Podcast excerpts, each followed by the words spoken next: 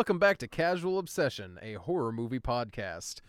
I am uh, Noah here today with Nina, Emma, and Jeff. Hello. Hey. The movie today. Yeah. I had to the be movie different. today. the- how, stop interrupting me, Jeff. How dare you? I'm just trying to talk about how today we are watching James Wan and Leigh Whannell's Insidious. Um, Insidious released in 2011, international debut at Toronto International Film Festival in 2010. Um, I I only mention this because I found, firstly, this movie was so hard to do any research on. I don't know why. There's nothing on this movie anywhere I looked around. There's the Wikipedia summary. But even within the Wikipedia summary, there's no fun anything. Nothing is interesting. Nothing is there. There's no good stuff for you to pull from. It's so stupid because it's such a huge movie.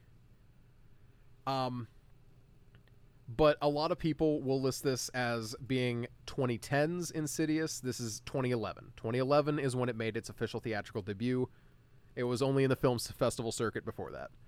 I feel like I don't know. I wanted to clear that up because I heard both dates several times across the various podcasts I tried to listen to. Yeah. So for the rest of this podcast, we are going to refer to official releases as uh, being the theatrical release because Yep. nobody cares about film festivals. They're for No. nerds. They exactly. are for I, nerds. I'd love to go to one, but also yes, for they are for nerds nerds. and rich people. You can Yeah, watch a movie yeah. anywhere. Why go to a festival for that? Yeah. Well, there's a fun experience though if you're going to a festival that caters to your specific demographic. You're I've never been to a horror movie screening that had just horror movie fans in it.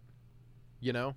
True. Okay, I see the appeal there. I feel Yeah. like there would be it rem- Oh, you know what? Well, no, cuz it wasn't just people, but like I watched Hereditary with people who were taking it very seriously, and that made the movie much better for me, Mm, you know? Okay. yeah. Well, but like, So, like- for with a festival though, it's just like how many horror movies are you gonna watch all at once?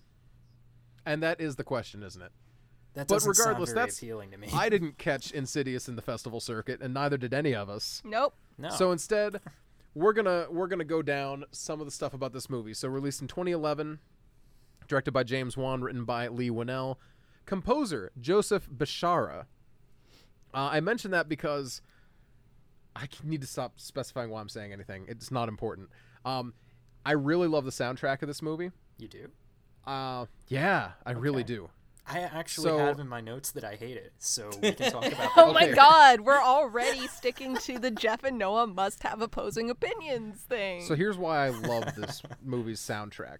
So much of the soundtrack is made with natural elements and like nasty sounds that it, instead of having like an orchestral building soundtrack, your main actual musical music is just that very frightening boom insidious 37 violins screech at the beginning and end of the movie. See, I You know? don't like soundtracks that tell me when to be scared. That's fair. I'd But that's rather the thing, have the I think- movie do that. I think well, I have opinions about that too, but we'll get into that later in the movie. I have Okay. opinions on this movie's soundtrack and their choice of certain music that I would love to get into later on. I also think I want to talk about that. All right, so uh, important mo- mention: this is a Blumhouse movie. Um, Blumhouse goes back and forth on whether they do good movies or not, really, like very Blumhouse. wildly. That's the problem, isn't it? So Jason Blum is freaking loaded, and he just throws money at various indie scripts to make a movie. Great, fantastic. It's gotten us some really cool ideas, and it's gotten us some really bad ideas. Blumhouse also gave us um, Fantasy Island. I was gonna say Fantasy Island. Fantasy Island was bad. It was bad. Fun, but definitely, it was bad. definitely have to cover that one at some But- point. We do not Blumhouse also to. gave us Insidious. Um, with a budget of 1.5 million, this movie made 99.5 million dollars in the box office. Noise. That's a lot. That's a lot of return on this Hold movie, up. and They only had 1.5 million to make this movie. only yes, I actually was dead amazed at that. I definitely would have thought that they would. It, I thought that they had more money in this movie, but it I thought like about it it. has more money in it. Well, that's the thing. How many sets are there in this movie? There's like three. It's Yeah, a very low like- set movie. Three houses. They and got- nothing. I yeah no, it was a pleasant little uh, surprise when I saw that. James Wan is really good at making the most of a small budget. Honestly, I don't though, always like his movies, but boy, he knows how to wring every last dollar out of that thing. Oh my gosh. he he really does. Um, one thing I wanted to point out: this is a PG-13 movie. Uh, a lot of people in the horror community will turn their nose up at a PG-13 movie because oh, it doesn't have the blood, it doesn't have the guts, it's not, it can't be scary if it's not rated R. They can't say the fuck word more than once, you know, like stuff like that. they don't um, even say it once in this no, th- I don't. No, I they don't do. think- do they? I Do thought they? Patrick Wilson did. Does he? I don't I didn't remember. notice. He did yell at the like psychic, so I don't remember what all he said in that. Oh, who knows? Uh, I don't remember. Maybe he doesn't. I, I, didn't don't know. think he did. Well, regardless, that's not important. Doesn't really matter. Um, uh, do you guys? I I was gonna give ratings for every movie, not like my personal rating, but like the general rating across the board to see like where my rating landed with those because I'm kind of curious. Y'all mind that? No, go for it. Sure. So ringing it at a 6.8 out of 10 on IMDb, 66% on Rotten Tomatoes, and 3.2 out of 5 on Letterboxd. This is these are not great ratings. I was gonna say that all seems pretty low for how how I saw the movie, but I wonder if it was uh, different times. Also, I did going into this movie have the added context of everyone telling me that this is like a baseline horror movie that I personally had heard a lot about. Um, one of my friends is doing like horror movie exposure therapy, and this is one of the first ones that she saw. So I'm I, I really felt like this was kind of a bog standard like horror movie that was pretty re- renowned as like pretty good. No, not really. It's. I think it's a good like, like entry level, kind of horror Yeah. movie. It's and this is actually something that James Wan does really well. He makes horror movies that have a ton of elements of other successful movies. So and like you know the best example of that is The Conjuring because The Conjuring is like three different movies just kind of crammed into one that indeed, yes. and it's it, it winds up being an end product that like a a a casual or a newcomer to the genre can kind of take in and appreciate in a way that a veteran probably won't. Mhm. But it's it's still good to help you decide if you want to get into the genre or like how well you'll be able to, kind of. That's yeah, that's super fair. and that's why I think uh, these ratings are kind of neat because you have Letterbox is a pretty new site, all things considered, and it I've has heard of the yeah, it has like the worst score out of all three of these. Um, I like it a lot. It's a it's a fun little easy to use thing, but I think that shows like this is current current impressions of the movie are not too hot. But here's the thing, like to tie in with that PG-13, that is uh it makes this film accessible to younger audiences and people like you said this is a good intro horror film people who are afraid of getting into horror movies a pg-13 will help set them at ease a little bit in that Yeah. department It's more Um, accessible. and honestly i think that makes this a great movie for things like that yes. um, before i get into the summary a little bit of trivia about this this was not meant to be a series this was a one-off movie when it was written oh. I'm Um, surprised by that actually, considering. the I was ending. completely yeah actually unsurprised my by that. memory of how the second movie like dovetails into this one actually had me thinking like you know this is good planning ahead and stuff But right no he no i didn't- was thinking the exact same thing they didn't intend any of that. they made now emma you obviously don't know this so i'm not going to get into any actual like spoiler things with the sequel but the sequel ties in my opinion perfectly into this movie making them a perfect paired set. Yeah. Um now uh, you know if, if jackson were here he'd be like um what about spider-man 2 sam raimi's spider-man 2 and he would be But- right.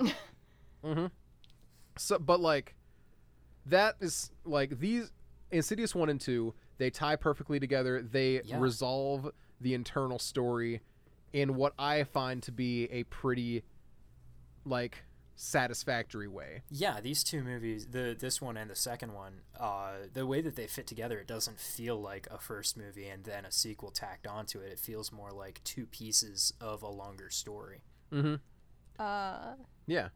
Can I throw my odd one out opinion on this one then? Yeah. Um, as someone who this is like my first time dealing with this at all, I hadn't seen it before, and I haven't seen the second one.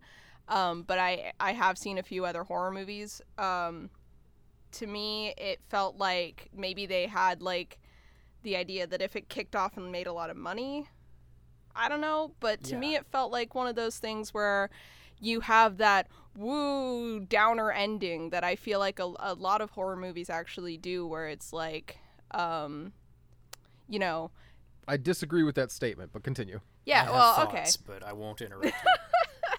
where it's like we have this really cool setup. I kind of saw the ending coming as soon as it seemed like everything was okay. I was like, "Oh, they're going to pull this." And they did. And I was like, "That's a really good ending for this because it had me wondering what was like what happened after the ending, but I didn't necessarily it felt satisfying to me where I was like, "Ooh, haha, you got me." You know, I, I didn't feel like it was necessarily something where they were begging for a sequel. To me, it felt like it, it- one of those like downer ending kind of things. But that's just me. Oh. See, I like a bleak downer of an ending, and this is not it to me. I enjoy bleak downer endings not because I want to see them all the time, but because a lot of horror movies chicken out of a bleak downer ending. Yeah, Yeah. that's why I liked this ending was to me. And then I, I like you said the the second one, which I have read a little bit about, does resolve some of that. So Yeah. I don't even know if I want to watch it because I I do like having it because a lot of movies do chicken out of it, and this one didn't, and that's part of why I even liked this movie as much as I did. It's weird because I have a lot of opinions on the ending and the third act in general regarding Mm-hmm. Ooh, I'm excited. because I thought like I thought this entire time they were trying to build up to a second movie and so I had complaints about the third act whereas now that I know that they weren't planning on a second movie and this was just supposed to be a one-off it's like surprising to me but we'll get Mm-hmm. into that in the like spoilery part of the episode yeah, we'll get to that later. Yep. yeah So, yeah, that's that's kind of all the pre stuff that I want to say. Shall I get into the summary and then we uh kick off Emma's scare rating? let's do it All right. I wrote I wrote up a, a fun little thing here. Um, the tagline "It's not the house that ha- that's haunted, it's your son" is, in my opinion, the best way to summarize the movie. Yeah Because we start with the Lamberts moving into the new home and having like little experiences with the supernatural after their son falls into a coma, and that continues after you flee the house. That in it's not something that you see too often, you know. mm-hmm. So they uh, they enlist the powers of Lin Shay to come. I don't actually know why I wrote down Lin Shay. In hindsight, I should have wrote Elise, because I'm referring to everyone else in this movie by their given name. Um, Consistency. we stand a consistent king. um, they enlist the powers of Elise to get them out of the situation. Who tells them that their son Dalton is astral projecting and not actually in a coma? I think that this movie is a really fun watch, and I even wrote giving the chills to some hardened horror vets because I Hmm. honestly I think this movie has good scary moments. I see that Jeff disagrees with me, and I'm I glad think that's you okay. can see that, even though we're not looking at each other right now. What are you talking about, Jeff? We're around the big horror table. It's shaped like a pumpkin. It's funny because my I watched this movie with my roommate Stacy, who's consumed mm-hmm. way more horror media than I have, and like I physically jumped, I think once during the movie, but like I was very tense the entire time. Whereas she, like, had seen the movie before, has seen a lot of other things, and she jumped like I think three times and had like physical reactions, um, because she had forgotten about certain things. So that's kind of what I like about this movie. It's a really good movie for setting a tone. I remember the first time I watched it, I loved it, and I watched it again two days later. Like Jeff, you remember that, right? no. Okay, you and I watched the movie, and then we immediately watched it like a couple days later as the movie night movie that we were doing. It was a pretty quick turnaround. We watched it very, very quickly. So the first time that I ever watched this movie was when uh shit. Um what I Did I, I- I remember coming home and catching the second half. Was I watching it by myself? You must have been, because I had not Oh. watched it before I came home and found it on. And as a result of that, I think that's part of the reason that I find it so lackluster, as I kind of like messed it up for myself by catching the latter half and then being able to see the ending. Ah, Which is the You know same what? way that That's I fair. ruined Up for myself. Fun fact. oh my god. I can't the first time Up. that I saw Up, I missed the entire beginning. The, the entire part that makes you love Carl. Yeah, yeah, I part that, came like, in and everyone was crying, and I was like, like, "What's going on here?" And then I And watched they're like, the "Oh, whole this rest of the asshole movie. old man," you know, and you're like, "Yeah, he's an asshole." Yeah, exactly. But then the second time that I saw Up, I still didn't catch the entire intro. I just caught like the Oh my montage. gosh. I just caught the montage, and I thought that was the way that it started. And I was like, "Well, it's pretty sad, I guess. Whatever."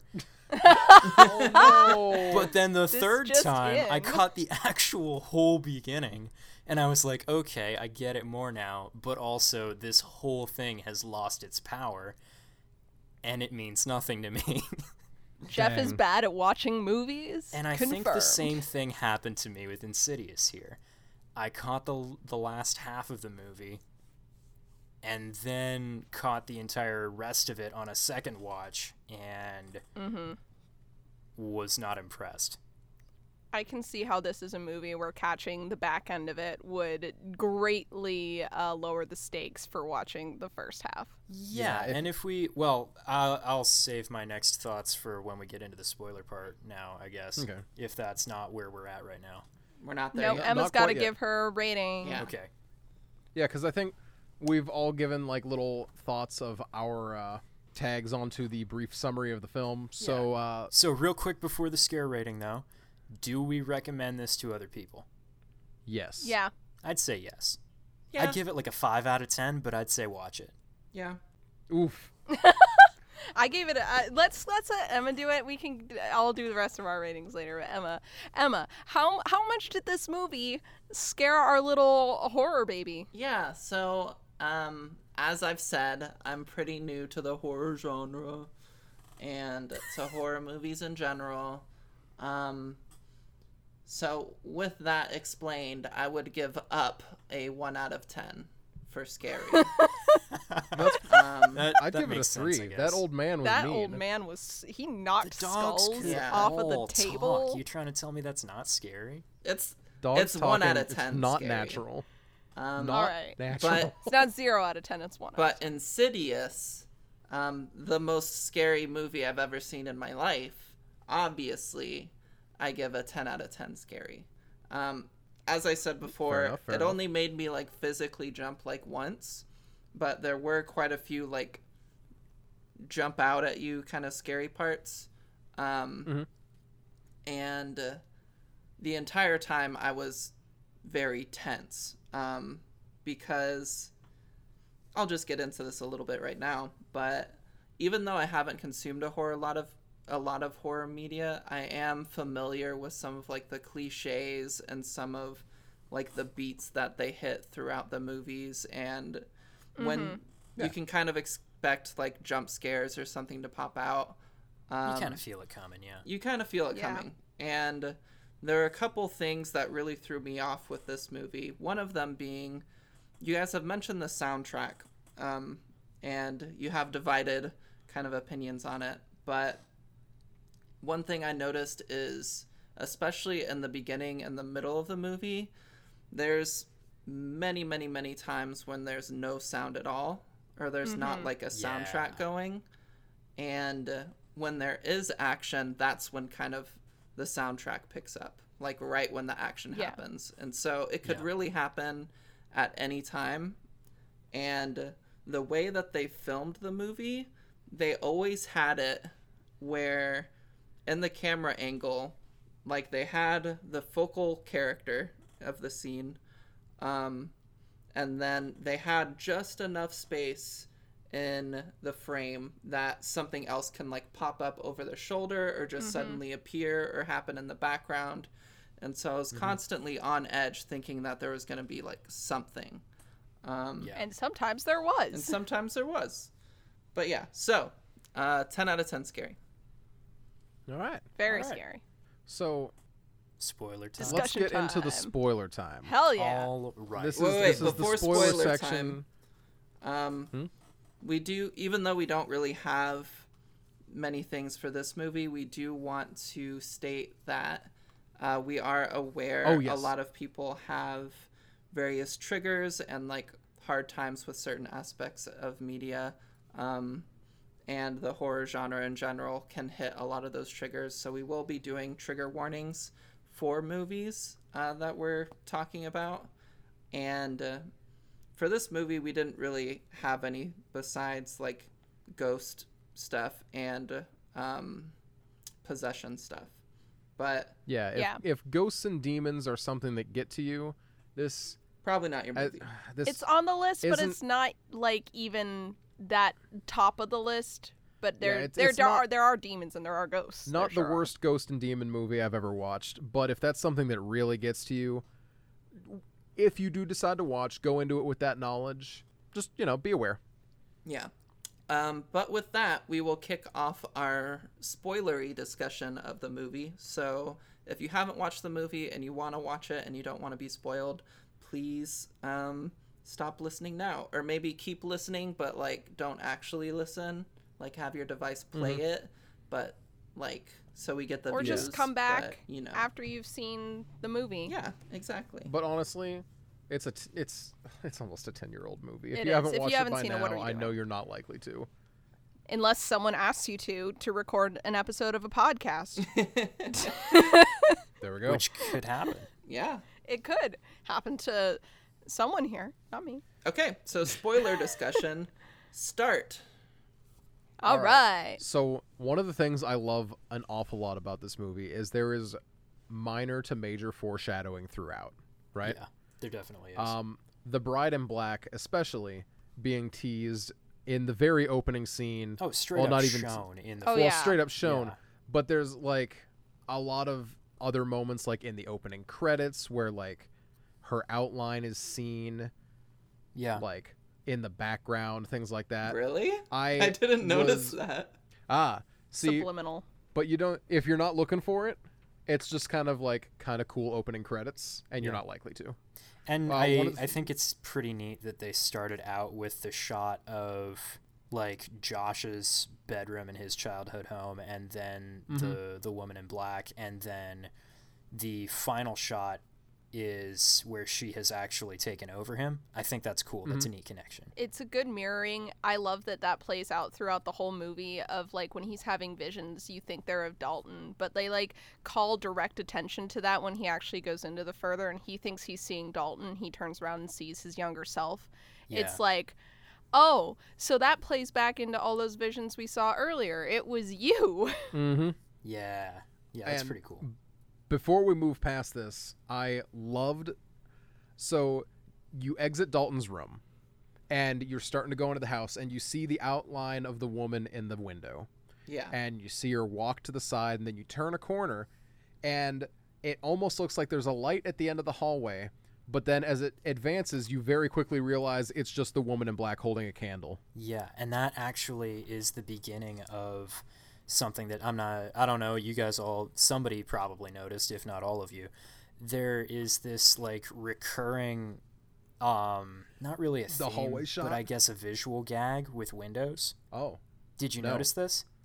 Mm-mm. i thought you were You're going to gonna talk have to go a little further before I realize Okay, whether or not I noticed it. so it. there is this recurring uh, o- occurrence in the movie Mhm. where you see something on the other side of a window and then the camera will like pan away or you know you'll see something else. And when you go back to look at the window maybe the thing is gone maybe it's still there but then you come back to like the main character and suddenly the thing is right there. Like in uh you know to, to jump all the way to the end when josh finds dalton in the demon's lab and he Oh, looks up at him up in his office and he sees him up against the window and then it pans down to him and he's and then just he's like there. outside the window. yeah i gotta say that is that is one of in my opinion the funnier scenes where he's just like up against the glass like he's like, ah, yeah he's just pressed right up to it yeah but and that, Josh is that like kind of oh thing shit and then he comes down and he's just like I'm here. I literally could not be less scared of a demon character. Right. I have never been less scared of a demon character in They my didn't life. make him look real scary. But Yeah, like that this is a thing that happens a lot with Windows in this movie. It's the same thing Yeah. with the the Danzig guy when he first shows up. yeah, uh, he's yeah. pacing tall around Danzig. outside the bedroom window, and you see him walk around. You see him walk past the window a couple of times, and then suddenly he's inside the house, which Mm-hmm, I think is a really cool moment, and I wish the soundtrack didn't ruin it. Because yeah, the that soundtrack could is be, very jump scary. Yeah, and that's my problem. It's all like relying on startles. That's my So big here- problem with the soundtrack. That's my problem with the scares in this movie. It's all based around startle responses, which have nothing to do with what actually scares you. It's just a startle. Now, here's what I do like about the soundtrack, though. When it comes to a scare moment, it doesn't build up scares in the same way that a lot of other movies will do. In my opinion, True. you'll have a lot of times when the music cue punches in after the scare has happened. True. It lets the scare come naturally first, and then it pops in. yeah, and mm-hmm. all the soundtrack that is there is cool sounding, and I like it. I just wish they had utilized it a little bit differently. I So yeah, I thought. Oh, I'm sorry. Go ahead, Emma. yeah, like with my perception of horror movies, like and the soundtrack thereof, a lot of my understanding and expectations of what it is is there's like the creepy low like music playing as the person's walking through the dark hallway and then suddenly like it picks up and scare happens. And so with that with that kind of expectation of what music and horror movies is, my thought process is like, okay, so when the music starts playing, I understand like something's probably going to happen like pretty soon and typically there's like a timing or a pacing to it that you can kind of adjust to and get used to to know when the scare is going to happen and Mhm. with this movie and the soundtrack not picking up and not like doing that um, and the sound only really playing like as the scare is happening it like threw me off a lot and it kind of challenged like my expectations and my Your ability to like perceive when the scare would happen exactly Yeah. Yeah, You and there like, there for it. will definitely there will definitely be movies that have exactly what you were expecting to happen will happen because that is a trope for a reason. Yep. Um, but I think my favorite egregious example of that trope is in uh, Christopher Nolan's The Dark Knight, Mm. where every single time things got intense, like an air raid siren started to kick in the background, just slowly building up until the break moment when you know Batman throws Joker into a window and runs out of the room or whatever it is that ends up happening. yeah, Uh, I just there will be moments that are that in your face blatant, and then there's going to be other times when it's something like this that is intentionally misleading you. yeah. You know what? I just And- realized that the entire flow of The Dark Knight is just like the Joker is in places and then Batman shows up and the Joker makes him so uncomfortable that he has to leave. And that's the whole movie. just over It- and over. Yeah, he, Bruce Wayne is a place. The Joker shows up to that place. Bruce Wayne leaves. Batman comes in, kicks the Joker's butt just so that he's not there anymore, and then he leaves. And then the Joker's just like, "What if I dropped her out a window? What if I told you she might blow up?" And Batman's just like, "Oh!" and he leaves. I gotta get out of here. Um, but I had something to say about the soundtrack really Okay. quick.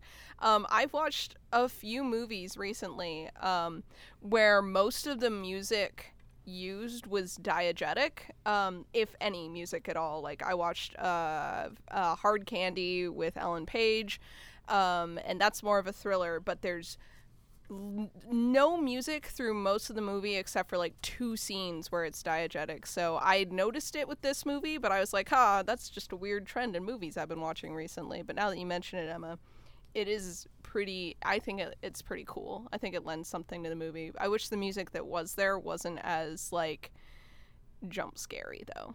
Yeah, Mm-hmm. and for Yeah. for those in our audience that maybe don't know what diegetic means, um, could you Oh, thank you. explain that Yeah, real quick? some of Right, our yeah. listeners I might not know. I know I Diet- know what it means. But Diegetic diegetic just means that the characters in the movie can hear the music like it is playing from a radio or something in the scene so that the characters in the scene know that it's happening. Um, If it's Oh. not diegetic, that means that they can't. So there's some diegetic movie in Insidious, for example. Um, they put on a record player and it starts playing one song, but then when she leaves, uh, it starts playing another different song, which is Yeah. song. Can I, The can I spooky just say, song. that song, like, I was watching, like, I was Netflix partying with another friend too, and she was Yeah. like super creeped out by that song. I thought it was oh fucking Oh my God. hilarious, and it just, I Even thought it was funny, name of the for it sure. song. just like the made name of the things so much easier for me in those scenes, because Yeah, I like, was just like like dancing along and having fun. Yeah, they put it in like it's supposed to be this really, really scary song, but then it's just if if you look at it as being goofy, it's just goofy. Yeah, I think Vine ruined it specifically for me because there are a few Vines where they use it to like I don't know, like there's one it gets bass boosted after the like little drop and a butterfly like gets eaten alive and it's just the goofiest fucking thing. So that's the context I went in to the movie Oh. with. So thanks Vine for making me laugh at the scene where they reveal the demon. He's like sharpening his I think nails that's a on a comical scene anyway. I don't think that has to be ruined for you. I think that whole scene, the way it plays out, just looks so It's like so comedic. funny. It's it's a little rough. Yeah. can confirm. It's honestly. uh, They're trying like, to channel their Freddy. Krueger energy, and it just that was doesn't exactly play what out. I was thinking. It reminded me of the Freddy making the glove scene, except like, you know, comedy parody of it. it's regarding the demon's design because a lot of the costuming and the makeup for like the various ghosts that they see especially like the old woman ghost that you see at the beginning mm-hmm. and at the end Yeah, the other um, ghosts look good. I think. they look really good they're very very creepy was really like unnerved by them when they were The talking about the demon and yeah. like the lady was describing seeing it on the ceiling and was describing it to the guy and the guy was drawing it that drawing looked Yeah. really creepy and was really cool The first couple of looks that we get are really good, like the one that um, the mother-in-law talks about from her dream. When we see that, yeah that Yes. looks good. If they would have kept him just looking like that and kept him like vague, yeah he would have been See, so I- much better. I have that in my notes too. I was so sad because that first shot, he's got better horns. He's got like weird pierced ears. He doesn't look like he's got a big bald spot. yeah Like if he didn't, if they had leaned into the Darth Maul look more, I I really think it would have treated them better because I Yeah. think it would have been scarier. I Well, would or have just taken like give him hair or don't. yes. Don't Yeah. give him the horseshoe. No.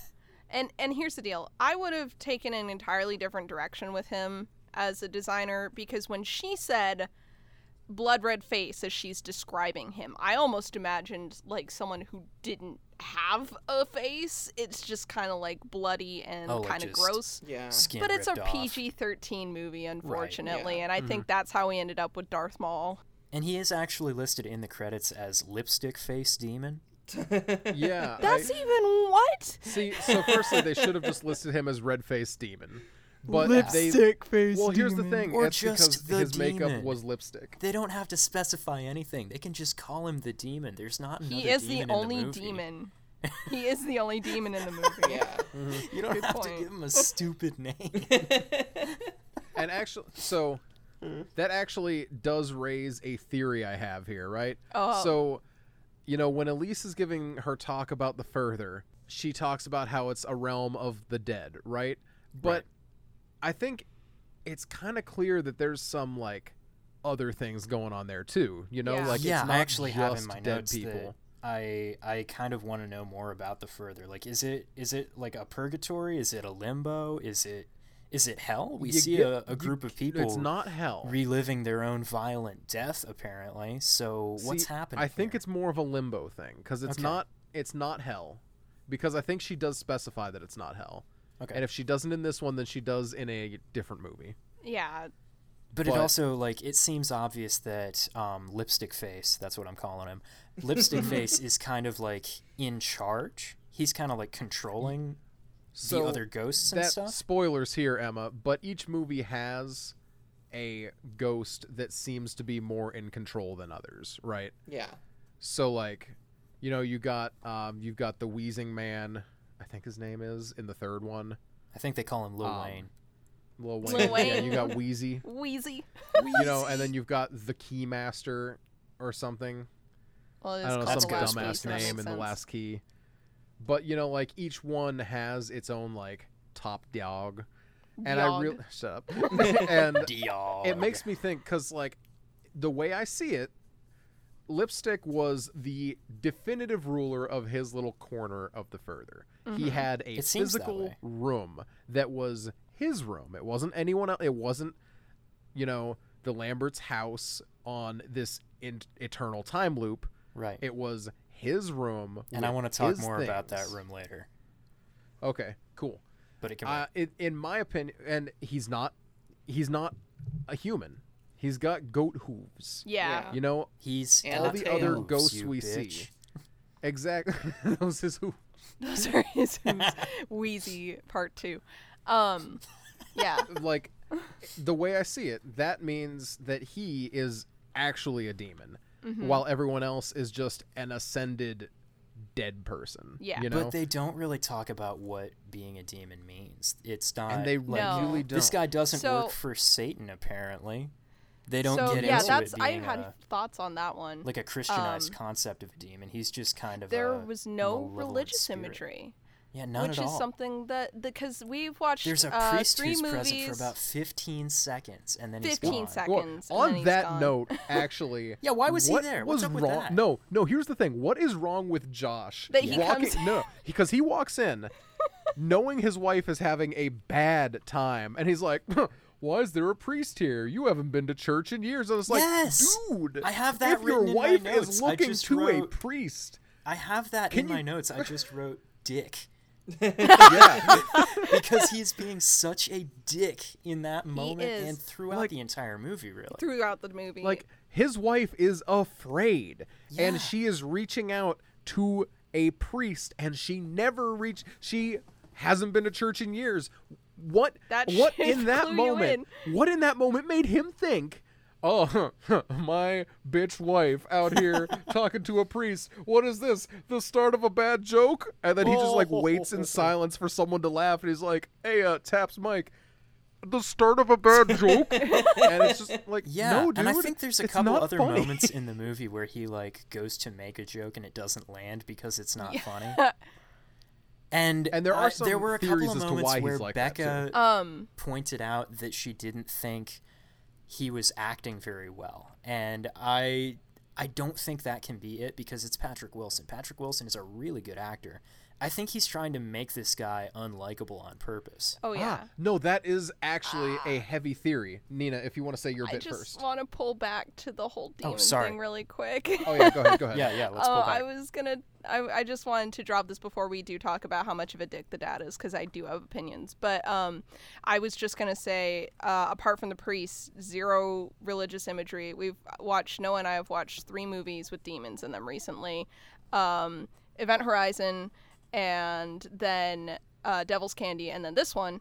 And Devil's Candy is the only one that had overt religious imagery in it, uh, and I find that really interesting because in this case, I think that a de- the demon is more of like uh, in Stranger Things, like the Demogorgon, just a being that exists in that other plane. Yeah. oh yeah, um, yeah, Because the further reminds me a lot of the Upside Down in a lot of ways, for sure. but the Demogorgon and Lipstick Face both seem to be like the oh, I'm in another dimension, but boy, wouldn't I love to get into yours kind of a thing. Yeah. That is their whole star car shtick, yeah. salesman.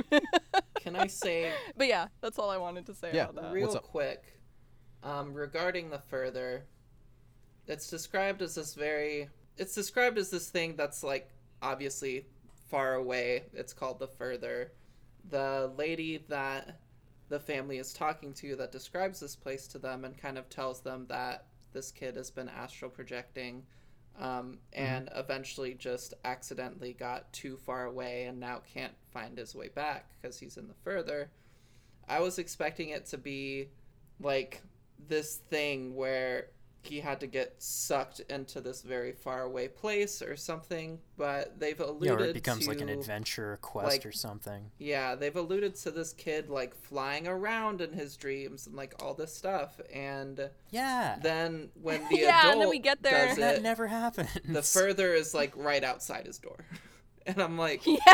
So, yeah, and I the kid didn't that even go that far. He went into the attic. yeah, Well, there's like levels of the further, is what I understood from that, though, is that the Yeah. kid went far enough into the further that the further locked him off. But since it's a dimension without time and space, really, when Patrick Wilson leaves and he's just like, ah, I know exactly where I need to go, and the further let him do that because he knew what he was doing, kind of thing.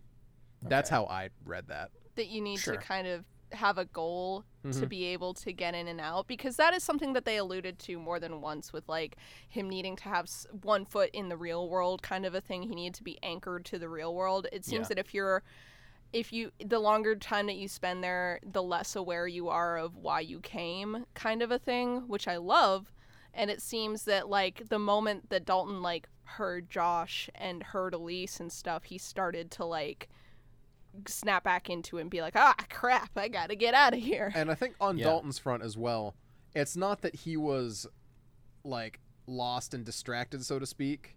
He was simply far enough away that since he thought he was safe because he thought it was a dream, then the demon came in and was strong enough since Right, Dalton right. had no concept of the fact that this was real. yeah, the so demon came in up. and was able to overpower the situation. yeah, That's true. yeah. And that that makes more sense than what they actually say in the movie. Yeah. I it's feel like easy the enough to put it description. together, but the movie itself is like just a little bit too vague on that stuff. it is always hard to describe like this is something I actually had to complain about. I did complain about it to Noah. It's when you have supernatural elements. I may be an exception in this, and it might also be weird for someone who does enjoy like cosmic horror, which has little to no rules. But I Right. Enjoy a little bit of a guideline to my ghosts, like how they work There in have the to be world, rules. especially when the movie. there movie have to be rules, and it has to be consistent. Yeah, Yep. when the movie gives enough of a shit at, to like have someone explain what the thing is like elise Yeah. does where she's like oh the ghosts can't be in the physical world so they want dalton to be able to interact with the physical world again but then at the end of the movie for some reason they're all able to start like banging on the doors and need to be shut out physically out of the house Now, to be fair, we did see Tall Danzig in the house. I actually wrote him see down as uh, looking like Bela Lugosi because the first time you see him, he's does have a standing over the uh, the crib, thing. Okay, and I'm like, hmm, that vampire-looking dude looks like Bela Lugosi. And See, then I yeah, just we went see the straight 50s for kids, I just went straight for thinking he looked like Danzig, and I could not turn back from that. i definitely thought danzig as well even though i couldn't like put a name to it yeah, once you said it, I also see it, but still, okay. So, I'd like to return to Patrick Wilson. Right Okay. let's talk because about Patrick yeah let's bitch about this man So here, here's a, like he's obviously not a great dad, right? He's Certainly kind of not. distanced. Um, there's a lot of theories behind that, and the main one being he just kind of is a little absent due to them wiping the first eight years of his life. which fair. makes a bit of sense. One of those things where, the, since they suppressed those memories, that kind of carried on into the rest of his life, where it just it hurts his human interaction. That's why Yeah, uh, since they shut down his ability to astral project and his memories of the entire situation, he is now incredibly skeptical of supernatural things. He comes in and he's like, you know, I don't know what you want me to do, you know, like Yeah. ghosts aren't real, sweetie. After he watches his door get blown open and like all these situations happen, and he's just sitting there It's like, like, the trolls in oh, what Frozen. is this? We just need a rabbi, and this is all set to go. but um, boom. Yeah, and also um, Renee brings up his tendency that he has apparently to just kind of avoid problems instead of addressing them, which Mm-hmm. feels like it And would I- probably be a direct result of that kind of thing. Yep. Because what is that if not avoiding a problem but not addressing it? I actually really enjoy the part where she directly references him like dancing around a parking ticket. and he's like, "Hey, you watch this or because like apparently that struck a real nerve. And i found that to be really funny because she's like you know with dalton the parking ticket he's like hey now. I, that that was a moment that felt uh, a little more real than a lot of their other interactions the rest of the movie. and see that's that's why i feel like that's why he was playing him that way yeah, is because he knew he was basically an amnesiac character. And so like little things like that he just let kind of go to the side and just kind of be like not right. Which is mm-hmm. why he was like, you know, he came like look at the beginning of the movie. They start out the day and it's just this hectic Firstly, actually no, bigger issue with the beginning of this movie. Who Yeah. takes time to set up their living room knickknacks but they didn't unpack their dishes? True. I get that you unpack boxes as you go, right? I was gonna say actually the bigger problem is that we see Patrick Wilson brushing his teeth, but he's already got his work clothes on. What a rookie! Okay, yeah, no, that that too. Also, uh, I, we I cannot like. be CinemaSins. I'm sorry, we just can't. Okay, fair enough. But I do like the little Ouch. like ticks they give him about like apparently he's afraid to get old because he's like plucking his gray hairs and very much like trying to maintain a youthful appearance at all times. I was kind Oh, of wondering what the thing was with that. And I think there's a fun payout with that in the second movie, Okay, but you know we're judging just on this movie. Blah just blah on blah blah this blah. one. But yeah, you know that man comes down. Firstly, how does he not know what a wax fruit feels like? he just takes a whole chunk out He's of that like, thing. aha, polish, polish. Yeah. And it's like, are you trying to be like slapstick funny for your kids? But then he's like, honey, where's my fruit? and it's like, um, hey, buddy, you okay? But yeah, you know, he comes in and it's just a hectic mess. Kids eating cereal out of the giant coffee mugs. Yeah. And he's just like, hey, how's everyone doing? High fives people, kisses babies. He's like, well, off to work. Can you take the kids to school? Oh, can't. Can you take them home? Oh, can't. And then he just leaves. Yeah, there was Ugh, no communication about that ahead of time. That's not great. He's such like a that. dick. I did not like this character. I, I admit that listening to you guys talk about the nuances of his character is making me like him less and less because I just uh, the he was a dick through a lot of the movie. He was nice sometimes, but most of the time I just did not like him. There are characters that like they mess up, they neglect parts of their life, and I still like them as characters. But with Sure. him, I didn't. And when I realized that he was gonna be the savior in the last third of the movie, I just got annoyed. I was like, really, mad, this right? guy's my hero? Suck a dick. yeah, he's not great. I don't like him. I actually kind of liked him. Really? Yeah. I, Okay. I liked I him liked for the wife. reasons I'm putting forth. I enjoyed him because he was a well acted bad character. I But think it's not fair. obvious enough why he's like that. Is the problem? I I agree with Jeff on that one. Mm. yeah. I mean, I think that's fair. You know, I, criticism. I like the amount of detail if we're going to look this closely at it, but we shouldn't have to look this closely at the movie to understand why a character is the way that he is. You know, we should have a Well, I- better idea just from watching. I don't know. I disagree because I feel like there's a lot of stuff that you can get out of like like show don't tell kind of situations like that. I think the moment Yeah. the reveal hit, when they told him that he'd had his memory erased, that did key in a lot of the shit that had happened in the past. Not just the like, oh, he didn't like having his picture taken, but a lot of the other ways that he acted did hit kind of different at the moment that I heard the reveal. Uh-huh. So I do agree that there are some things that like I wish that but it was by the time that reveal was made, we only had like a little bit of the movie left and they had to wrap up a whole lot of loose ends. So I yeah. yeah. it's just I'm glad there's a sequel, but which I think comes into what Emma was saying about having some issues with the third act of the movie because it kind of feels like two separate movies, doesn't it? Mhm. Yeah. Emma, I do want to hear your thoughts on the third act of the movie. Uh, do we want to do that now? Sure. Okay. I, Yeah. I don't know that we want to kick into the third act quite yet. Are we I sure? mean, We haven't even talked about any of the like the mid era stuff. Well, this is gonna kind of like talk about that stuff too. Um, Cool. It's gonna talk about the third act in relation to the rest of the movie. In that case, there's one establishing shot I want to bring up Go for and it. then kick into it.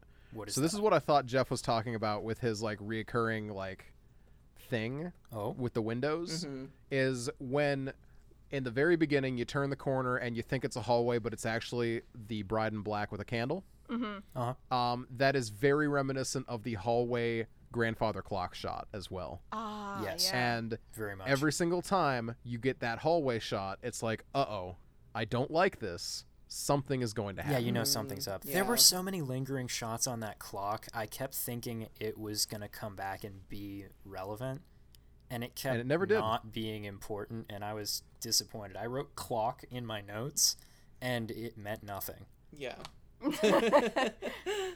My roommate Stacy did mention that's a creepy ass grandfather clock. But other than that, yeah. it did stick out. As long as we all agree about the clock, the Clock is the focal point of the movie, everyone. they should have called Mhm. it clock. Yeah. Should have just been clock. I guess it, it originally apparently was going to be called The Further, and that was its, I believe, title when it was Oh. going to be a single movie. Also, also, Patrick Wilson got this job, but Ethan Hawke was originally like tapped for the role.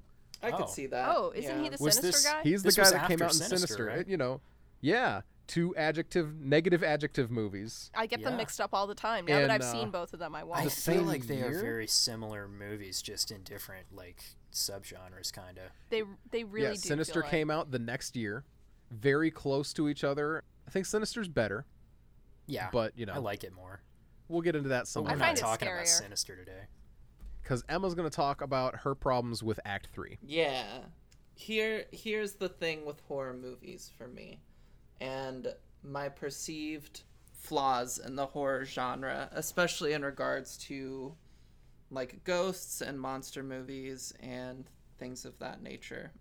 I feel like a lot of times the third act is hard to nail because like the first two acts are where you get to have like a lot of fun with like your monsters or your creatures where like act 1 in this movie is a lot of kind of like little hints of things and dropping things he- here and there having some stuff in the background um, and setting up and establishing kind of the premise where they move out of this creepy house and then they're still having problems in this new house and they're finding out that it's like their kid that's haunted um, Mhm. and in the second act you're getting a lot of kind of like the creepy haunting moments of like the guy passing through the window and the demon being behind the dad like during just a mm-hmm. regular conversation and just all this other stuff. You're getting a lot of that. And there's always kind of like the question in these two acts where there's a lot of like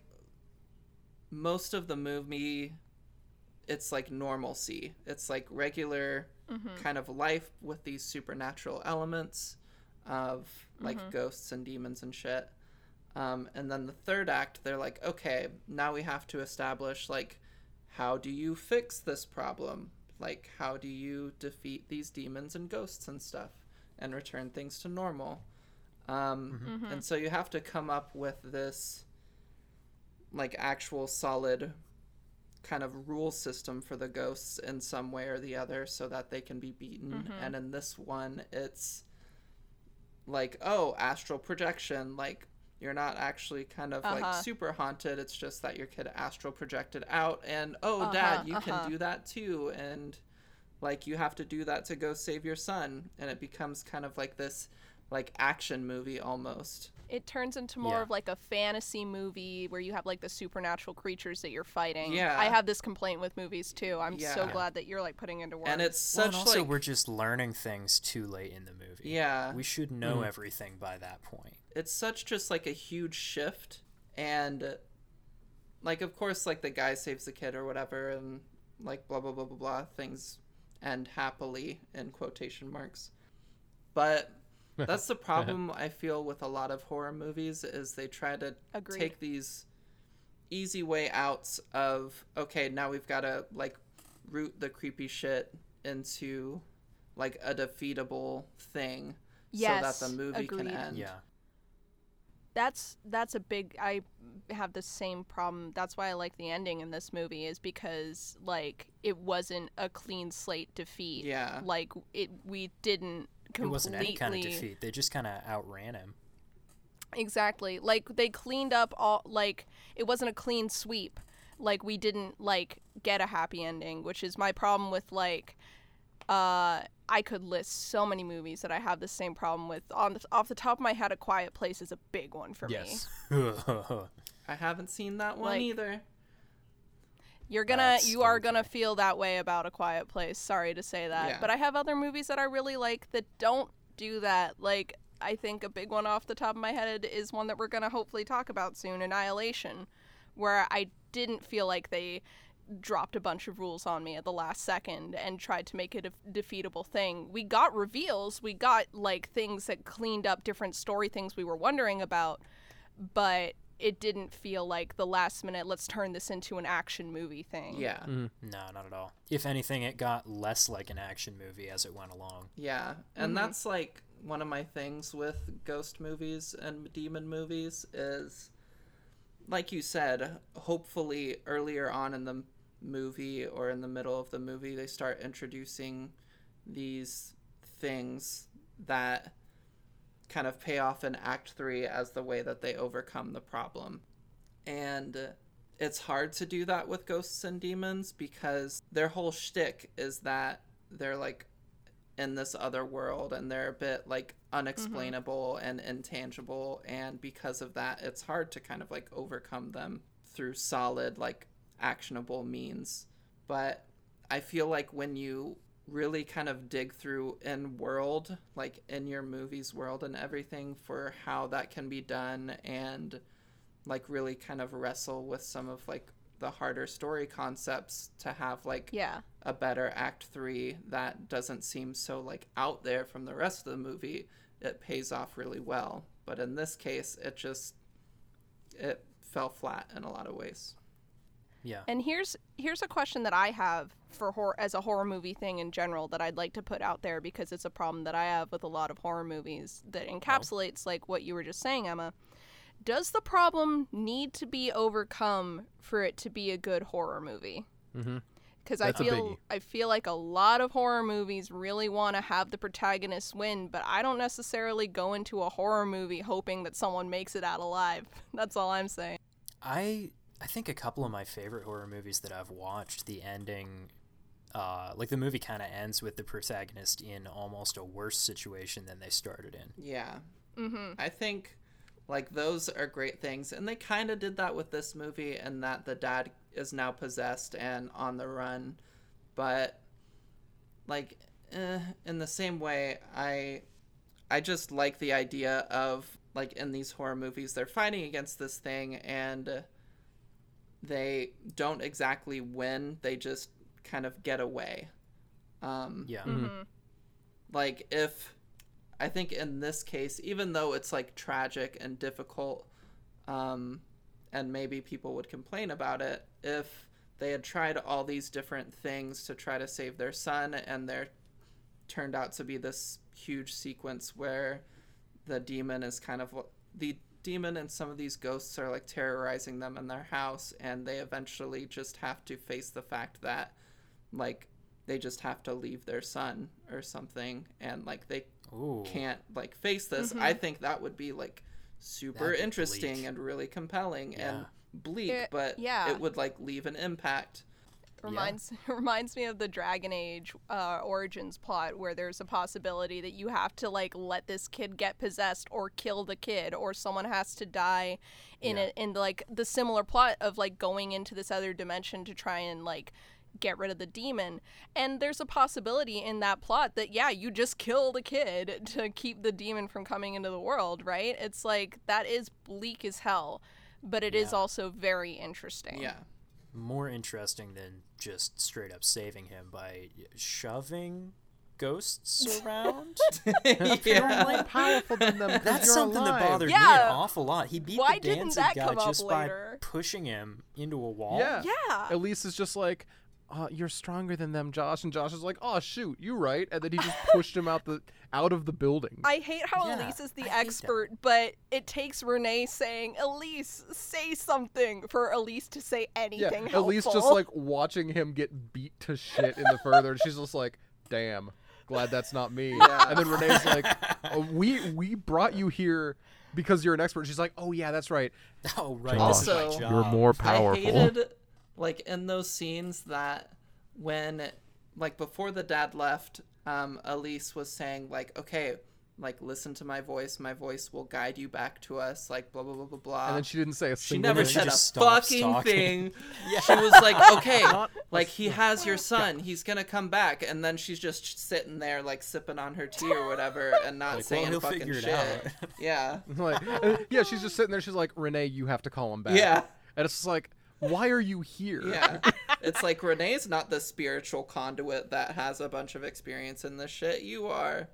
Maybe All you Renee should be can the do one. is scream, "Josh, follow my voice." No, and you know the best over thing though, and I noticed this. I noticed this first in the, uh in what I think is a really cool seance scene. Right? Mhm. I thought that was dope as hell. Oh, it was a It's a really pretty cool seance scene. I love how instead of a candle, they had a Fisher Price lantern, yeah, I love Like that was a- oh, plastic toy lantern, I and then absolutely love the detective guys and all Oh my of their equipment and how blatantly jerry rigged it is.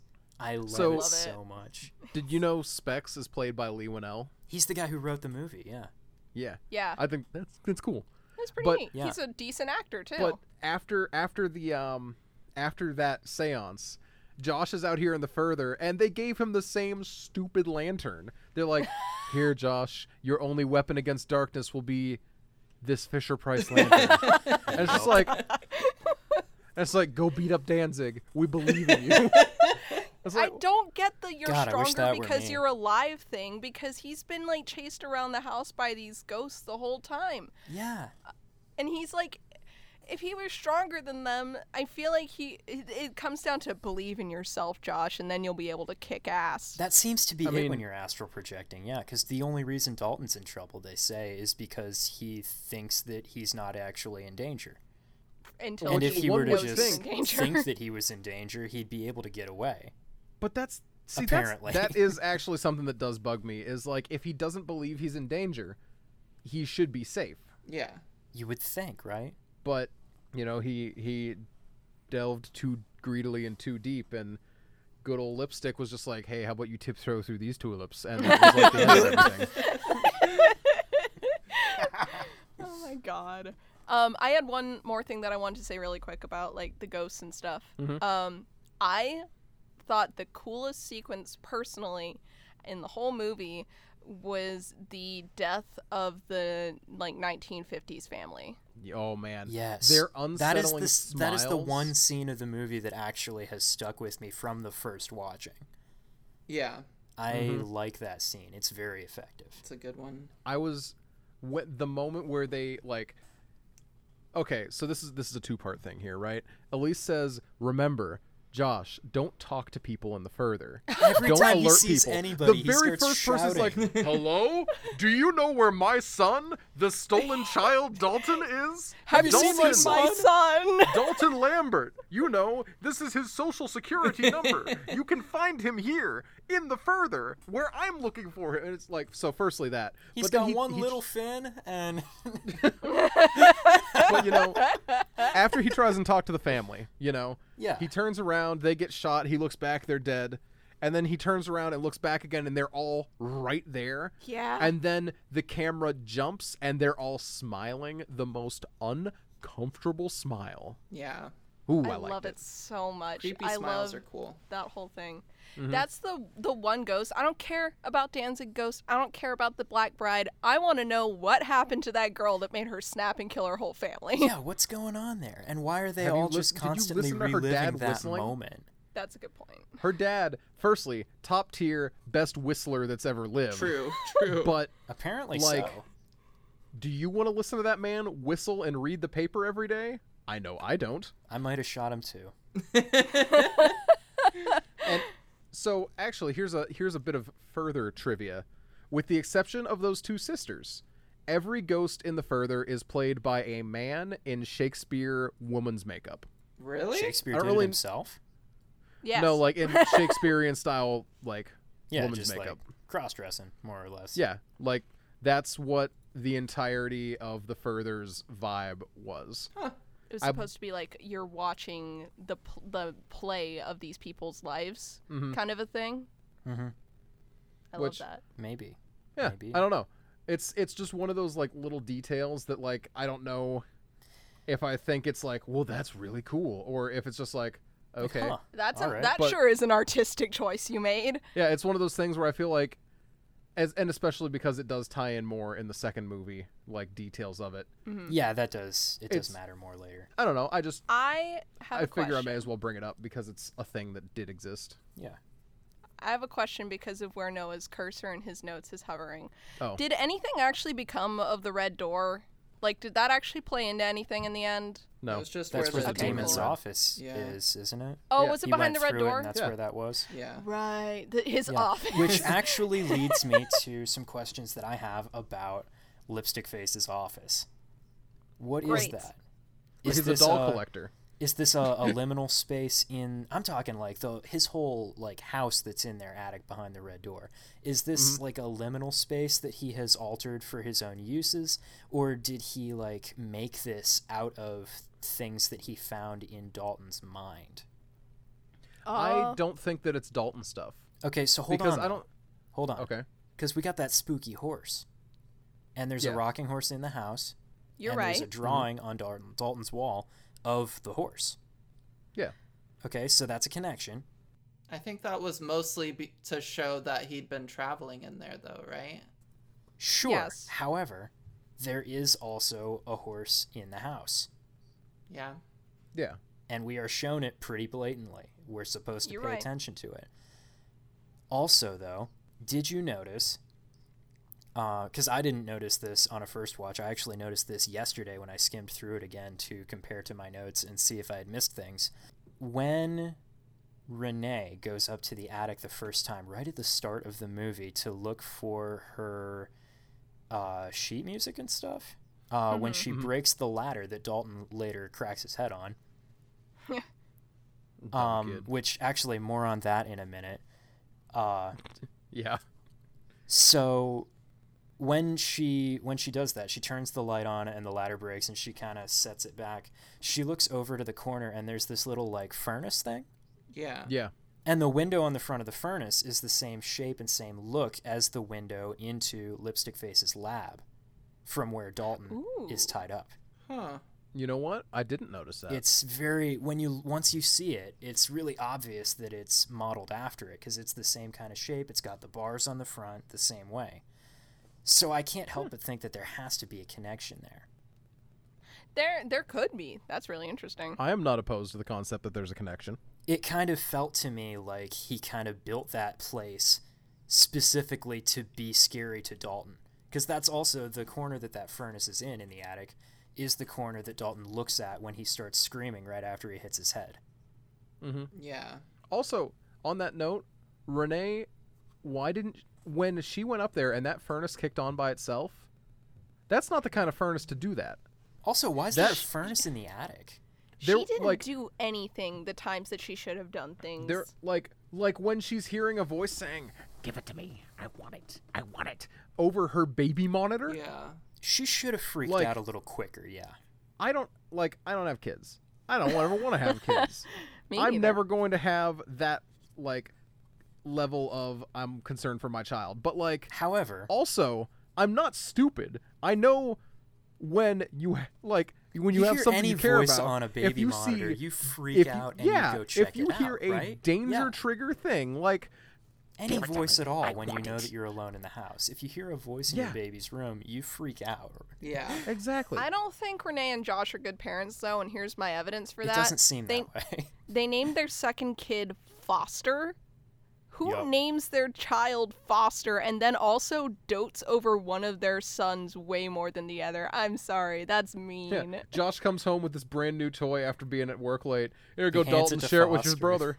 and it's like Dalton gets a bowl for his cereal. Foster gets a mug. Poor and he's like, "It's not big enough. You'll make do."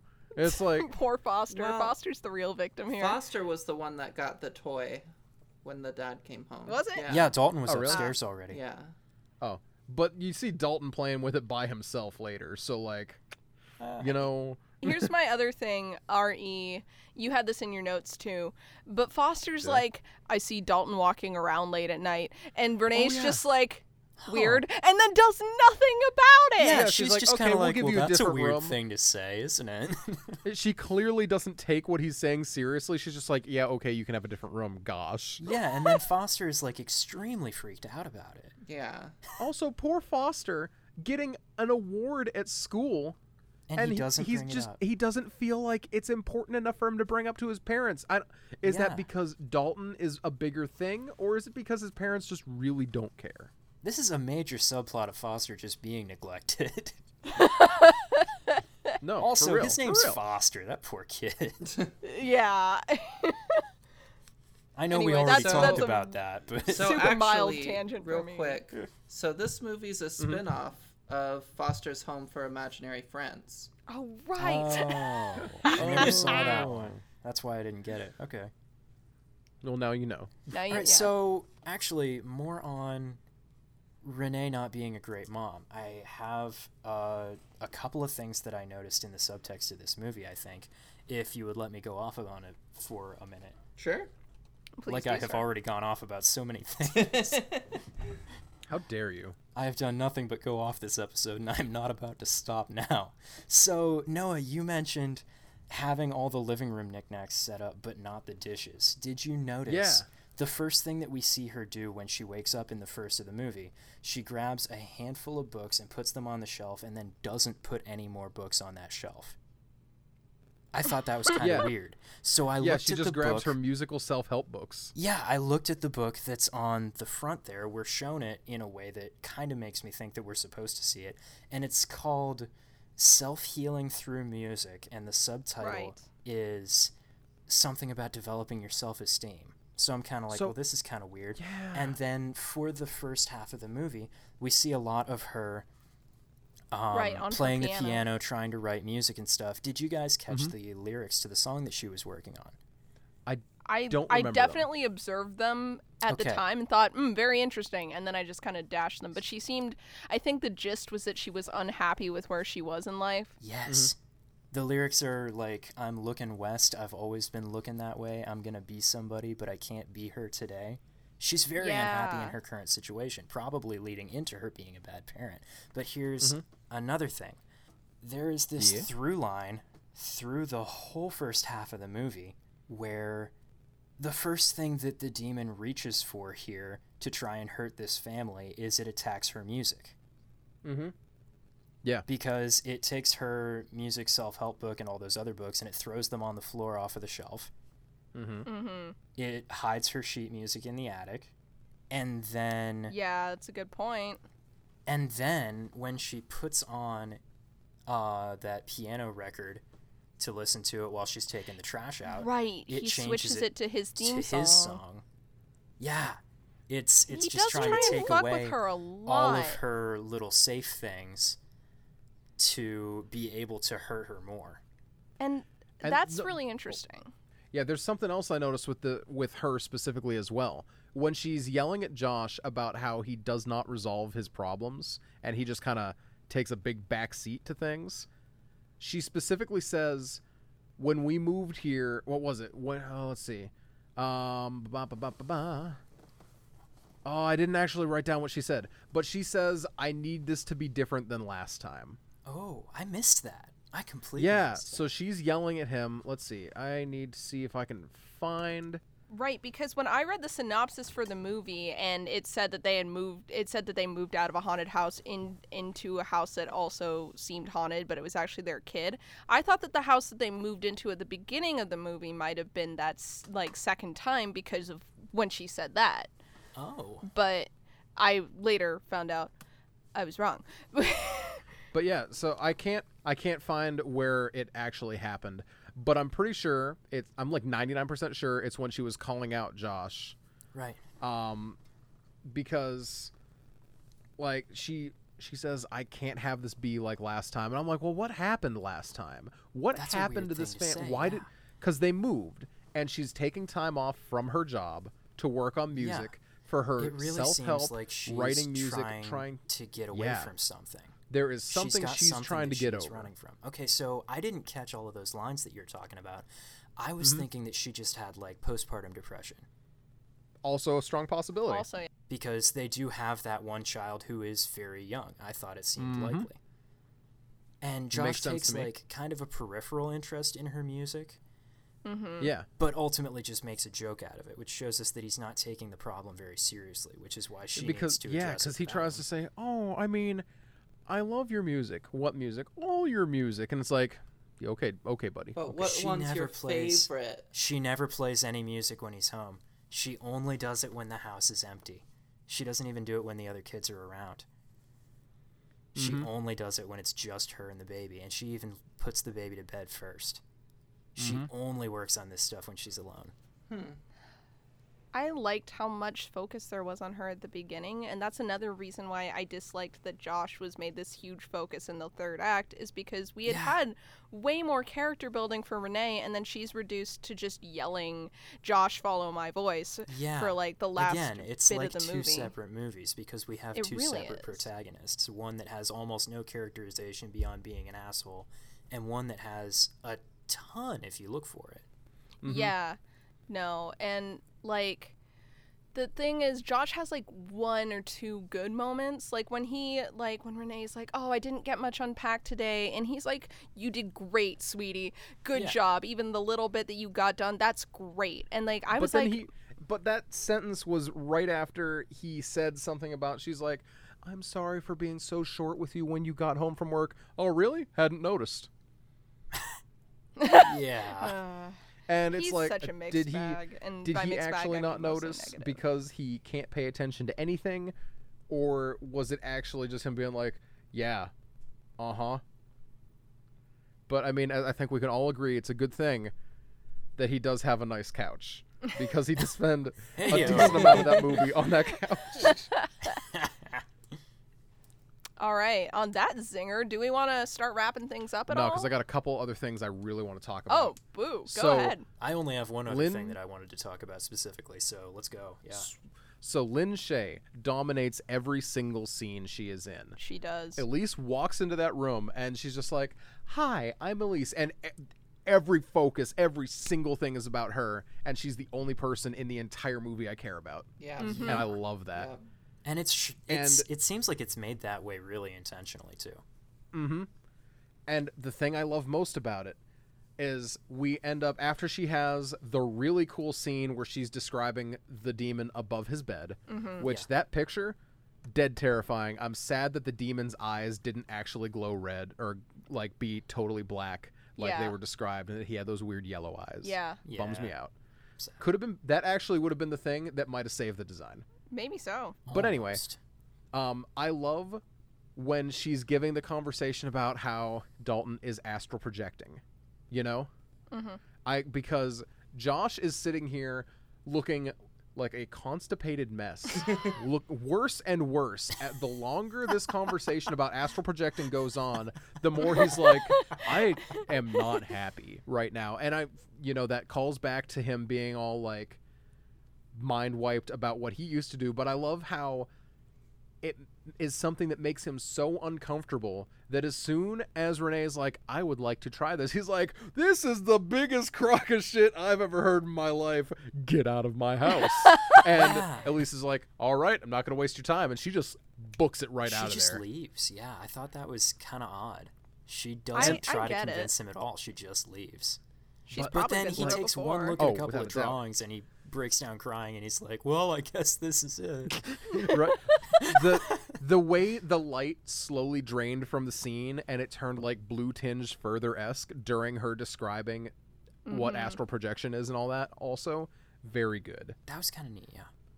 now that was one of the things i needed to bring up we cannot end this episode without talking about the seance Right. Yeah, that was really cool. is that what you wanted to talk about jeff Uh, no, I wanted to talk about um, Oh. the detectives a little bit. Okay, okay. Um, I loved the seance scene so much. I love how she's like, I'm gonna be talking really quiet. So, uh, what was his name? Specs. Yeah, but like Steven. They never say his real name. I don't think just they no, she him says she says his name. No, she just said she yells Specs when he gets thrown into a wall. No, because she's like, because she's like Steven Tucker. Does she say that? Yeah. I don't remember that. When he gets anyway. thrown into a wall, she says Specs, and I thought that Well- was pretty weird. Yeah, that that's weird. Like that's the time to bust out the real name. But like, I love how she has this big gas mask, where she's just like, I love the way they have the the helmet with like the hose that leads to the headphones. I thought that was pretty Yeah, cool. that was really cool, know how but it really fucking creepy. They kept having those Yeah. shots from It was. inside her mask showing her I like was vision, about to bring that and I kept thinking Yeah. Like love that. something was gonna be there. Yeah. Yeah. I love those shots so much. They were, it was just like, it was a very uncomfortable, claustrophobic Mhm. shot that she's just like jerking her head around a little bit and looking at everybody. Yeah. Mhm. Yeah. And meanwhile, you got Tucker walking around the perimeter, and he's just like waiting for his cameras to take pictures of ghosts punching Right. the table and stuff like that. And then Dalton just comes in, and he's just like, "Get out, run." uh, one other thing that I really liked about the mask. This is actually another thing uh, that made me laugh during the movie. Um, I, I saw a video one time where somebody had a gas mask that was in that style, but they Uh-huh. altered the hose so they could just stick it around the end of a bong, yeah. yeah, bomb and they just smunk the weed. So I assume that's what she does when she's not seancing. oh, without a doubt. Makes sense. You know, one thing I love about Elise before we move on to the detectives, because I feel this way about the detectives too. Sometimes you get a character in a movie where, like, you think they're pretty cool, but you can tell that the writers thought they were the bomb in a very loving way. Not in a, we think this character's cool, so you have to, but in a, we love this character. And I get that so much in the way that Elise is written, where she like shows up and she's like, "Hello, I'm Elise," and she's very sweet, and then she just has so many good moments. Yeah. I, I, you can feel the love that they had for her Yeah. in the way that she's portrayed on screen, and I love that about her. So that actually links into me talking about the detectives because me talking about the detectives has to link into me talking a little bit about Poltergeist. I'm going to try to hold back here because Okay. we're not talking about Poltergeist today and we're going to talk about similarities between this movie and Poltergeist another time. But I have to mention today that this movie seems to me like it is James Wan's attempt at making his own version of Poltergeist. I can't wait James to watch Poltergeist. And has figure said that, that, he is a huge Poltergeist fan. It was like a game changer for him. So Mhm. we know that that influence is present, and I could not help but see it everywhere in this movie the moment that the detectives showed up. Mm-hmm. So, Mm-hmm. and Specs and Tucker are the detectives, right? yes. Yes. Okay. And just wanted to make sure. Elise, Elise as well fits into a part of it, and the way that Elise is shot fits into that as well. Not going to go into detail about that. I will talk about that on a later episode when we are talking about Poltergeist and when we're talking about the similarities between this movie and Poltergeist. In any case, I love that the detectives don't have the jobs that you would expect them to have. Because Specs mm-hmm. is the more like traditionally nerdy looking guy, so you would expect him to know more about the equipment but he mm-hmm. could not care less about the equipment. He makes fun of it all the time. He's just like, it's actually just kind of modified toys, and Yeah. Tucker just looks at him like, And Tucker's like, "Shut up." "Excuse me." He's like, that is uncalled yeah, for I and love very how bitchy Tucker is like the the bigger, like less nerdy seeming guy, but he is so much more into that stuff than Specs is. yeah, a picture is worth a thousand words. Well, uh, word words are worth A thousand words. a thousand too. words. I loved that exchange. Everything about the way that those two talk to each other is so great because it feels like they are far deeper characters than what they are actually shown to be in the movie. You know, because their part in the movie is pretty small, but the particular characterization to them, I mean, actually looking at it, knowing that Leigh Whannell wrote the movie, it makes sense that he gave himself one of the best roles. But yeah. And honestly, those roles are something I'm very happy with too, with how fleshed out every character in this movie feels. Like- Yeah, without like actually Lorraine, having to right? see very much of Specs and Tucker, Mm-hmm. we feel like we know them. Yeah. Without Yes. seeing too much of Elise, we feel like we know her. Without seeing too much from Lorraine, even, we feel like we know her. Yeah. Yeah. only The character Everyone has we a don't know place. about Foster. Poor Foster. Poor Foster. Foster. I I was about to say, honestly, the from person we narrative. the person we know the least about is Dalton, in my opinion, because Foster even gets more character development because he's awake longer than Dalton is. That's true. True. Dalton is comatose for two thirds of this Dalton movie. is a non-character, and not to draw parallels to uh, Stranger Things again, but he does remind me a lot of Will in the way that like he's just kind of there. His name is very important. His I was name actually. extremely. I was gonna say he's kind of a Princess Peach very much because so. we see him Hmm. at the beginning of the movie just enough to get the impression that we're supposed to care about him, and then the whole rest of the movie is about getting him back. Yeah. I- his one scene with his mom at the beginning is so sickeningly sweet and boring that I knew something bad was gonna happen to him. Ooh woo, is there a picture of me as a little kid? Oh, sweetie, You- you, are a little kid. And then, what about Dad? Your father can't take Your any of or father your was father can't never a child. pictures.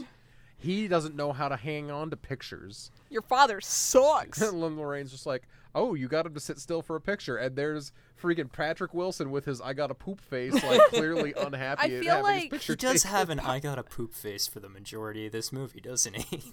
Part of Lorraine's like surprise at her taking a picture of him. I'm sure she was more than a little bit worried that maybe that uh, played into what was going on with the Yeah. ghosts and shit. she had to have been like, "Oh fuck, she was oh, so no." close to him last time. What this picture did he finally like get got?"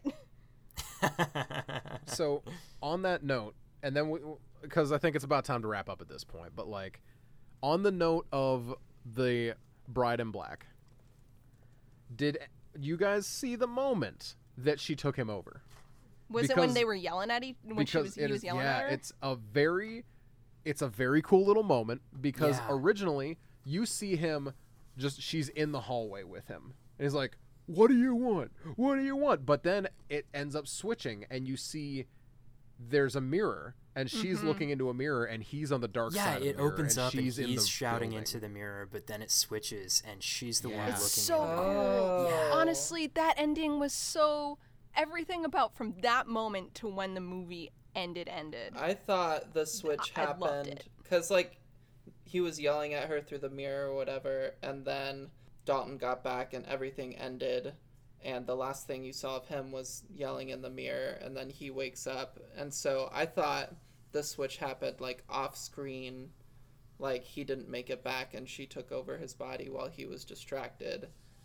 Oh yeah. And so I didn't catch that that like switch happened. Like yeah, in no, that I scene. definitely I definitely Mm-hmm. got what you're saying, Emma. I think that that all like definitely plays into it too where like Dalton was about to get back which was going to close off like the window for uh for Josh to get out and she did distract him long enough to keep him away from getting back to his body while Dalton was like finishing that up. So I definitely see what you're saying.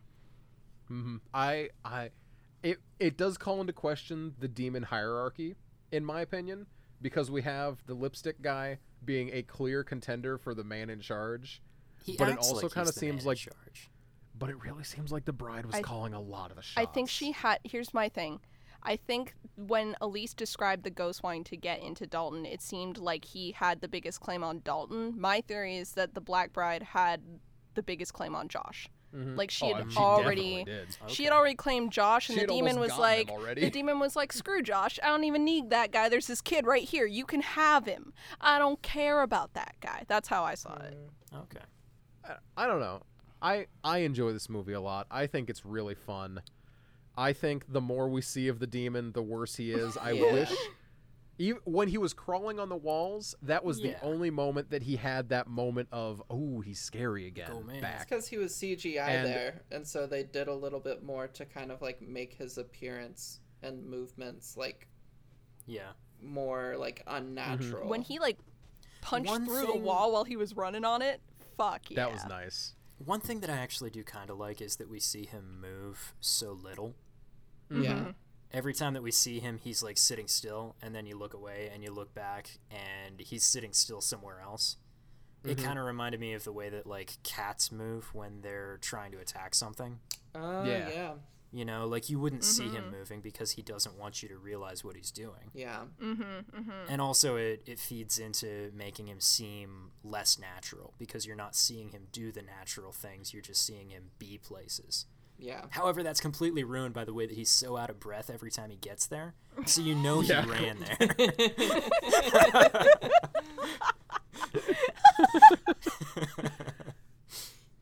Yeah, as someone who hasn't watched horror movies really, that was was I feel like you guys talked about like it's a good introduction and that it's not like super duper duper creepy for like a ghost like horror movie. Um and it's not like super bloody. It is like a good kind of PG-13 intro. Yeah. And I would I would give it a solid like seven and a half. I enjoyed it. I give it an eight.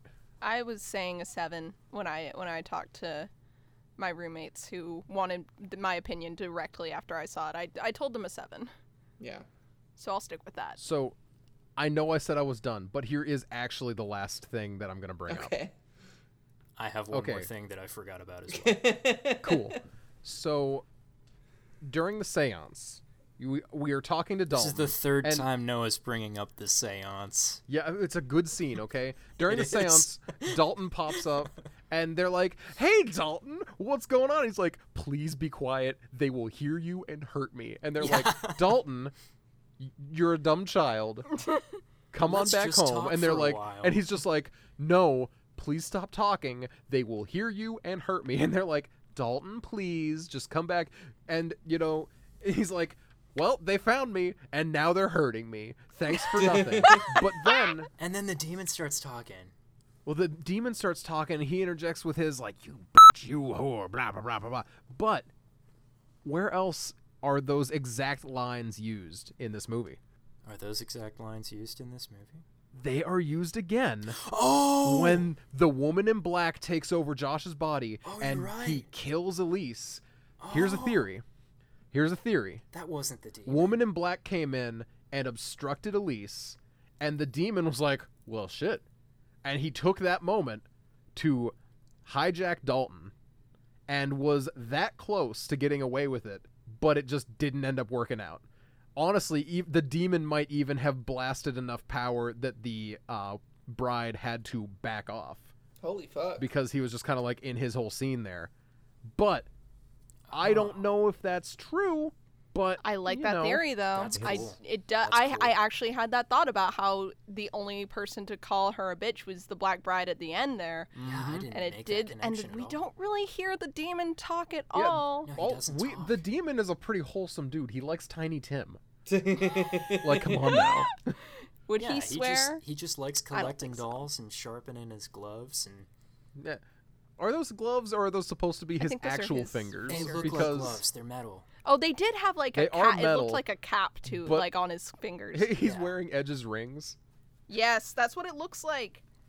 Anyway, but that that is let's see. The bloody handprint in the bed. yeah. You remember Yeah. that? Mm-hmm. Yeah. So that was actually also done with lipstick. Huh. makes sense. Yeah. Okay. Listen, I like the it. demon's just It looks fab. good. Like you guys gotta get Dude, stop they getting straight up so are jealous. Edge's rings though. Oh, I- that's a much I- better picture of I the looked demon up than this even this picture of the anywhere in demon, movie. and he's literally wearing like those like metal things that uh, that like Edge.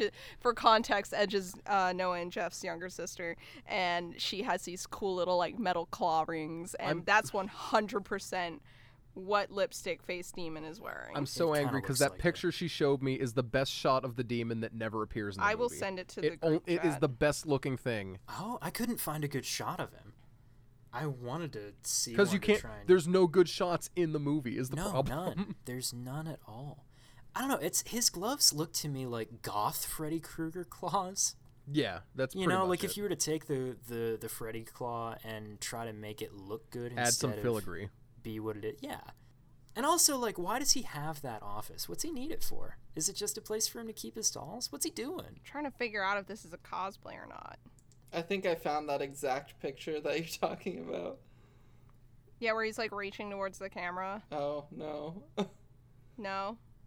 Well, anyway, I think that's a we cosplay. really we I- should. I think it's it is. probably a cosplay. We should. It's a should. good cosplay. All right, one we should- final Yeah, thing Jeff here. wanted one more thing. I think Yep. there is a recurring theme in this movie of parents unintentionally setting their children up for failure. Mm. Because Dalton would not have broken that ladder. He's not heavy enough. That's a good If point. Renai hadn't broken it first and then put it back, he would have been okay. But rather than, you know, taking the broken rung out of the ladder or moving the ladder or whatever, or just or even not just breaking telling him not place, to use the ladder. or telling him not to go into the attic at all. Instead of all of that, she puts it back and makes it look like it's safe. And then he grabs it and falls and hits his head. But And Lorraine does the same thing with Josh and by just did wiping the same his thing memories. with Josh by wiping it exactly. Instead of actually teaching him how to deal with his problem, she just pulled him away from it and made sure that he was unaware of it, and that wound up screwing him over in the end. And that's actually what screws Dalton over as well, because if Dal- if if Josh had been aware of his astral projecting, he could have taught Dalton how to do it safely, and they wouldn't have had any issues. but with the ladder specifically, like I like this Yeah. idea a lot. Um, but the ladder specifically, she bre- breaks the first rung on the ladder, and he breaks. He doesn't break it until like five rungs up. No, That's I think the one it that she breaks. She It she was the doesn't one break that the she- one that broke. she's Because- standing on. yeah. She breaks the one that she's holding on to. Because no, she. No, she broke the- like the the, third one rung. up. Because Patrick Wilson only needs to step up one rung to reach the cord, and she needed to go up like two or three. And she, yeah, she didn't even put her full weight on it. It was just one that she was like leaning on when it broke, Yeah. and then he, then the kid definitely would have need to go gone up all like three or four of those. Any, any yeah. Wow, that was a stutter if I've ever made one. no worries. But no, that is I've probably got a ton of them. that is a good theory uh, slash thought. But on that theory slash thought, let's wrap it up. yeah.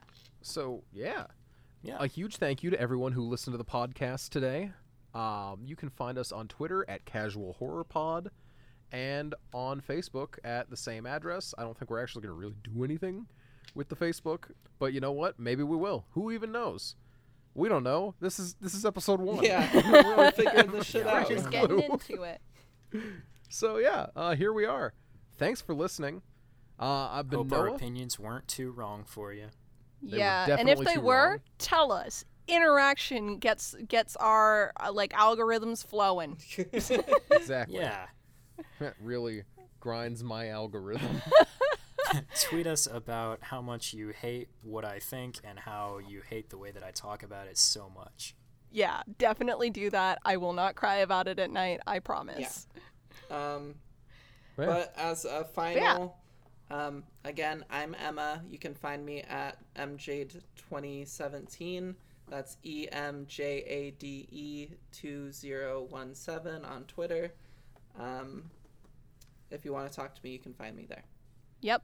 Uh, and I'm Nina. You can find me at Nina Wolverina on basically anywhere that people post things. Um, but if you're specifically looking for my horror takes, look at House Usher Rises on Twitter. That is where I post my reviews and my more horror geared art. Uh, I'm Bubba the Bad, B U B B A D A B A D. Please do talk to me.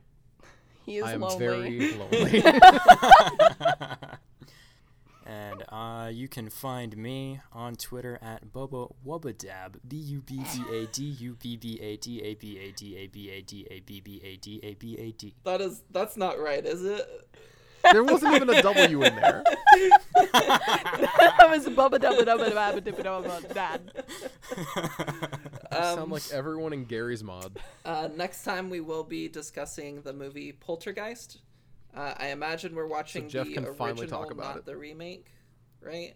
Yes. That would be correct. The Correct. original and not the remake. Okay, so if you would like to watch that before the next episode comes out, so you have a better idea of what we're talking about as the episode progresses, please feel free to do that. Um, but until It's on then, Netflix right now. Yeah, it's on Netflix. But until then, uh, we'll catch you next time. Stay spooky. Stay spooky. Happy spookies. Okay, there we go.